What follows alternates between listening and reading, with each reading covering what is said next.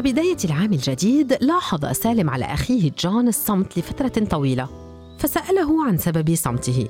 قال جون لقد سمعت قصة هدية ذئب بالأمس فتأثرت جدا وأنا أفكر ماذا أقدم لسيدي يسوع المسيح في عيد ميلاده المجيد.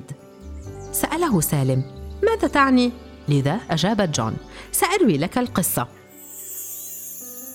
في وسط الليل المظلم وخلال صمت الطبيعة استيقظت مجموعة من الطيور على نور باهر أشرق من السماء وجماعة من الملائكة نزلت تبشر الرعاة بميلاد السيد المسيح وكانت تجدو بالتسابيح الجميلة وانطلق الرعاة نحو المزود ليروا هذا الطفل العجيب أما الطيور فتجمعت فورا تتساءل ماذا نفعل؟ كيف نشارك الملائكة فرحهم؟ هل نذهب إلى حيث الطفل؟ وماذا نقدم له؟ بدأت الطيور تنظم سيمفونية جميلة من التغريد. وانطلقت إلى حيث يوجد طفل المزود ودخلت في تناسق جميل. انتظرت العصافير حتى تقدم الرعاة وسجدوا للطفل وقبلوه وهم متهللين. أطلقت الطيور حينها أصواتها العذبة وهي تغرد في تناسق بديع. وكان الطفل بابتسامته يعلن عن فرحه بهم. وقفت القديسة مريم والقديس يوسف والرعاة يتطلعون إلى الطيور في دهشة سمعت البقرة التي كانت بالخارج فسارت نحو الطفل ووقفت تستمع إلى تغريد الطيور وبفرح قالت ماذا أقدم لك أيها الطفل العجيب؟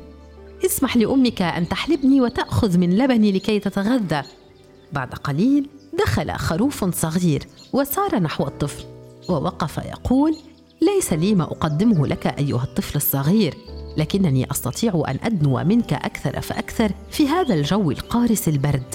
فإذا ما احتك جسدك الطاهر بصوفي يشع فيه الدفء.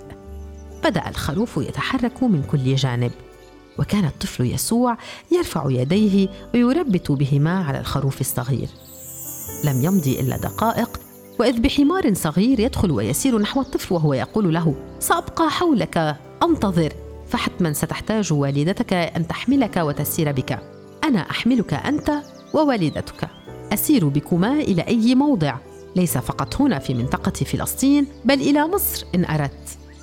فيما قدمت الطيور هديتها العذبه تغريدها في تناسق. قدمت البقرة هديتها لبنها اليومي. كما قدم الخروف الصغير هديته بأن يحتك بالطفل لكي يستدفئ. وقدم الحمار نفسه لخدمة الطفل.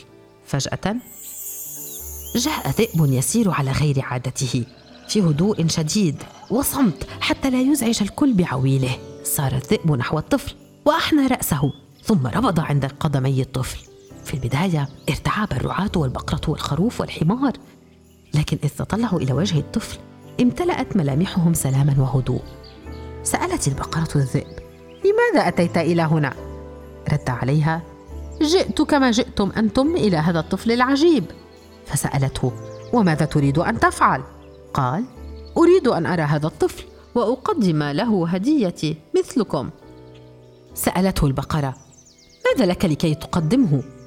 فقد قدمت الطيور تغريدها العذب وقدم الحمار نفسه للركوب وقدمت انا لبنا للشرب وأنت ماذا لديك لكي تقدمه ألست أنت الحيوان المفترس الذي لا ترحم إنسانا ولا تترفق بحيوان؟